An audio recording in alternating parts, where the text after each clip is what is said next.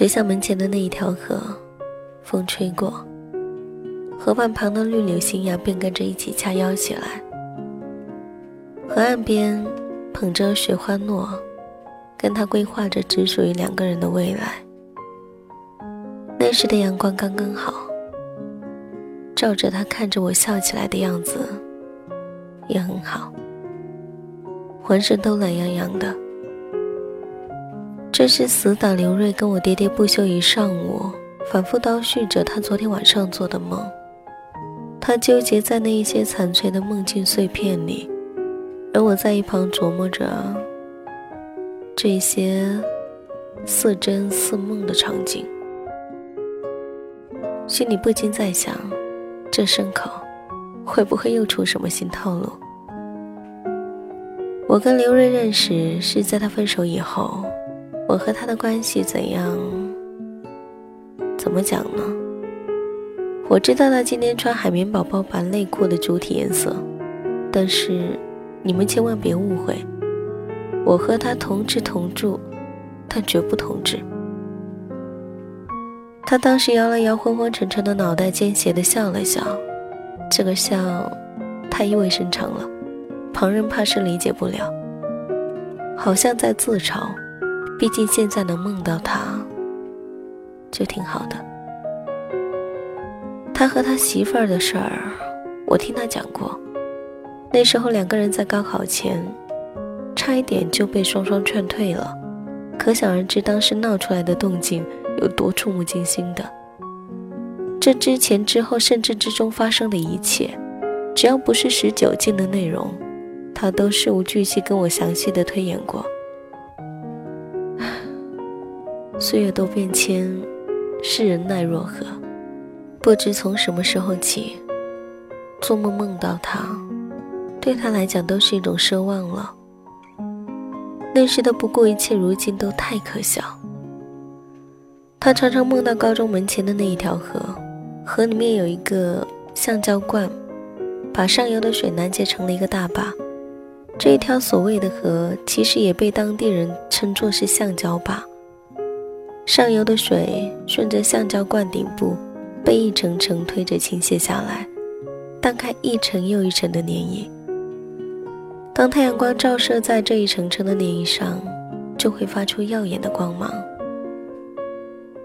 为了方便学校出行，当地人特地在河中间修了楼梯，链接两岸楼梯处还有错落着铺就的青石板。从橡胶罐顶部倾泻下来的水，刚刚好的漫过石板路，这自然也形成了为一个人洗衣服刷刷的好去处。那个时候，只要是在河边，刘瑞就会停下来，看着那些从县城里面开着各种交通工具来河边洗衣服的妇人们。不知怎么，每到这个时候，他就会感到特别的惬意。重点是，他说每当这个时候，都能不由自主地联想到他的那个他，挽起裤腿，弯腰搓揉着衣服时应该有的模样，连偶尔垂下来的发髻被熟练地挽在耳后，时不时地用手腕擦拭溅在脸颊上的水珠，这样的一些细节，他都能够想象得入木三分。每当我听到这儿，除了鄙视他，心里会不由得吼上一句：“刘瑞，你真淫荡。”他有一天想起来，会不会猛然摇摇头，打一哆嗦，连自己都嫌弃这种花痴样。在一起时，虽然答应过他，要让他十指不沾阳春水，但还是一看到那种家的气氛时，刘瑞就会不自觉地代入为主。现在说起来，那时候的他也是傻，单单就听了他的话，不曾考虑未来的琐碎，奋不顾身的相信他。刘也曾给他讲过，将来一定要去婺源看看那里的徽派建筑，他不明所以，私下查一查，竟第一眼就喜欢上了那里的油菜花。他告诉刘瑞，以后我会陪你一起去。你看你的徽派建筑，我看我的油菜花。几天前，刘瑞自己请假去了那个一直很向往也很美丽的地方。他回来告诉我，看了好久的有才华，看的眼睛都疼了。我问他：“徽派建筑呢？你看了吗？”他一句话都没说。可能这么久了，早已经习惯了我的毒舌，可我分明看到了他转眼前眼角的泪花。他要去看的微派建筑呢？他曾经的他，会替他看看吗？如今，他的他已经不是他的他了。说真的，作为旁观者的我来说，觉得他们是一对滑稽的傻瓜。可话说回来，谁不曾在一场恋爱里面把自己活成一个傻逼呢？那一场所谓的恋爱里，不只有一个傻瓜，而是彼此两个人为对方活成了傻瓜。说真的，这是一场大造化。有时候我躺在床上，隔着窗口，透过玻璃往外看，很容易就能瞥见别人家屋顶长出来的野草。雨天里面，雨水啪啪啪滴个没完没了，砸落在那些叶子上。风雨里面，他们好像只是在努力不弯腰。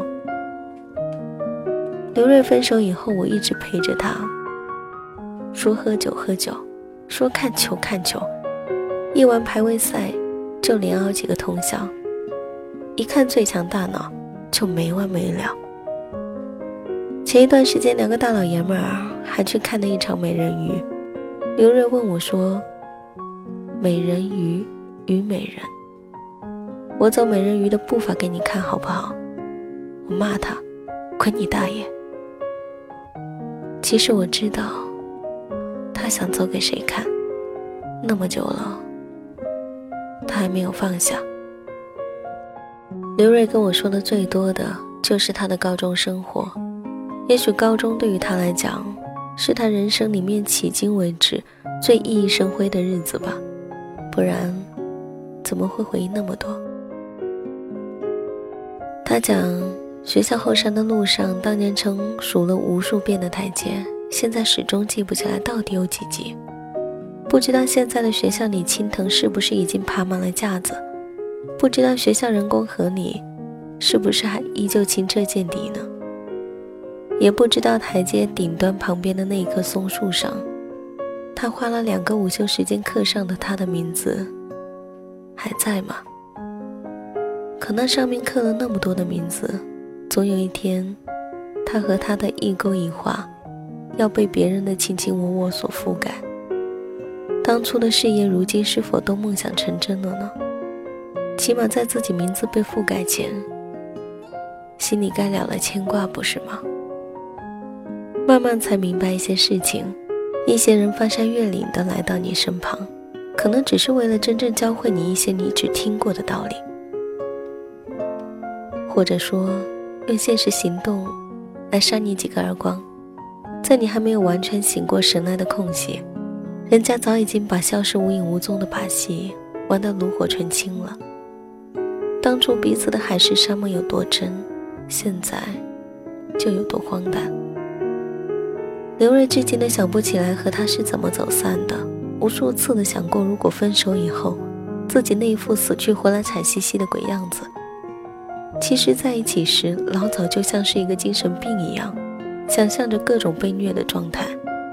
自己呢，还会适时的做出一个又一个合理的窘态，装装样子，以此来显示演技。我这么些年跌跌撞撞一路走来，听过很多的故事。也曾有过无数感动，只是都不长久。刘瑞和他的故事是我听过倒叙次数最多的，也是最无可奈何的。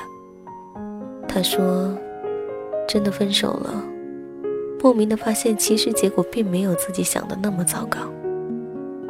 可能是自己过分夸大了那份迟早属于我的悲伤，更可能的是彼此还在一起时。”我潜意识里就一直刻意自我营造那种爱他莫过于心死的氛围，到了真正面临时，连自己都不知道自己什么时候已经产生了抗体。那种失恋的伤痛，其实早已经在承受范围里了。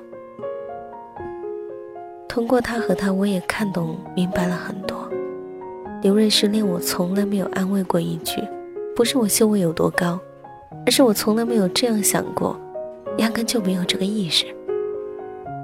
就像我活在这一个纷杂的世界里，从来没有怀揣过拯救世界的这种大理想，只奢求那些拯救世界的英雄们，顺带把我普渡了。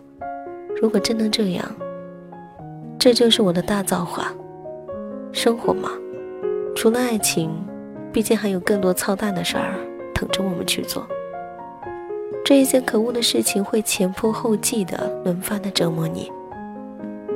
也许只有他，也许只有，也唯有这个时候，你才会产生那么一丁点儿的安慰，因为在倒霉的人里面，你是始终不变的翘楚，独得恩宠。有一个特别好看的女同事曾经点化过他，说：“爱情好比是一管芥末，只能让其鼻涕横流，别的没什么鸟用。”当然，没什么鸟用是我后来加的。刘瑞深以为然的点点头，毕竟他的他，又不是他的萨西米，他带给他的只有黑暗料理。刘瑞也已经习惯了那种味道。可笑的是，如今他带走了他习惯的一切，那一段曾经让刘瑞亲自撕心裂肺的感情结束了。他自言自语地说：“我该悲伤一点儿，起码，总该表现的悲伤一点儿。”好像只有这样的状态，才是恋情结束后应该有的悲戚。只有这样，才能稍稍对得起当初那么拼命去爱的自己。他能这样想，说实话，在这红尘滚滚里面，刘瑞起码是个善良的人。两个人恋爱的结束，也许真的没有自己想象的那么严重，可能都是自己吓自己，可能只是想到他可能的离开。就像失去了所有的一切一样，心跟着揪着生疼。如今才发现，那个时候是不是得了幻想恐惧症？自己那种提前式的幻想型被虐，实在太过可怜巴巴。在一起的时候，脾气太坏了，把那些本该幸福的日子过得太过艰难。无中生有，不断猜疑，浪费了大半，相互争吵，彼此折磨。又占据了一大半，忘记了本应该好好的呵护，忘记了把自己收拾的干净利落、阳光大气，用心待他，忘记了好的爱情是把自己也使对方变得更加优秀这一伟大的真命题。歇斯底里分手了无数次都没有分成，他记得那一次出奇的平静，却是真正的分开了。他真真切切地感觉到了很多问题，不知从何说起。分个手，悄摸的，四年的恋情没了。不是说了才没的，是什么都没说就没了。是他活该如此悲凉吗？我有时候会嘲讽他，谈个恋爱怎么就这么会做？你小心翼翼伺候着，还生怕破个碟子、碎个碗什么的。你不是谈恋爱，这是卖主求荣啊！可你的他还懒得搭理你，你做个什么劲？这时候他总是一副生无可恋、你呀懂什么的混蛋样子。我曾经无数次问过刘瑞，放不下，为什么不找回来？他那么刀学，可是这个问题始终没有回答过。那还是有一次他喝醉了，支支吾吾的讲，当初分开时，他说：“别来找我。”我一直在想，是怎样的一种失望，才能让他如此决绝？你们看，刘瑞，他那么爱他。他那么听话，什么都装得出来，就像他说的，现在已经不爱他一样。他讲，那年他和他一起看的那一场血红的杜鹃花，不知道他还记得吗？我看着刘瑞静已经记不起自己的样子，好熟悉，却怎么都记不起来。如今，他和他在不同的地方，听一样的车水马龙，看人潮涌动，只是他是他，他是他而已。曾经的我们，再也没有了。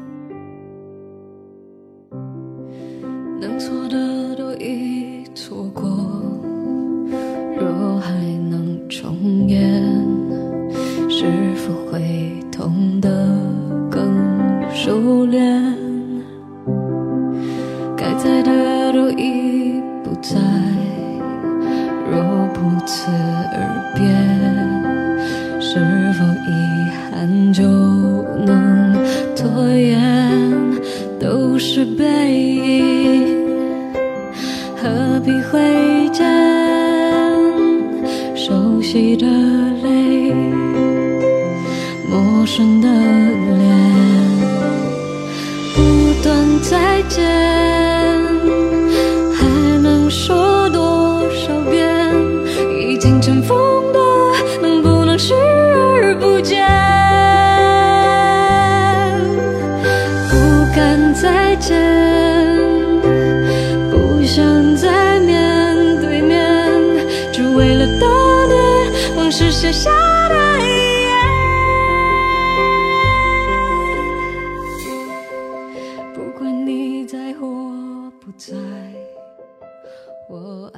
你走后，我分不清哪个是自己，爱你的和不爱你的，想你的和强迫自己不想你的。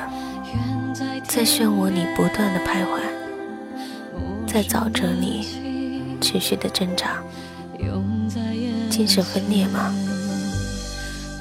精神分裂了，好啊，那样是不是就能忘了你，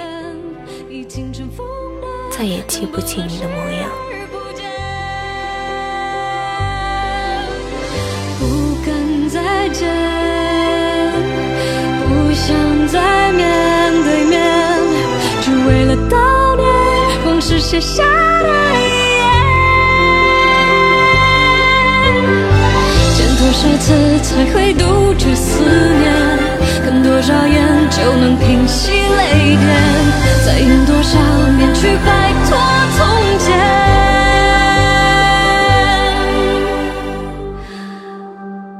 原来再见就是再也不见。没必要发现我们可爱或可怜。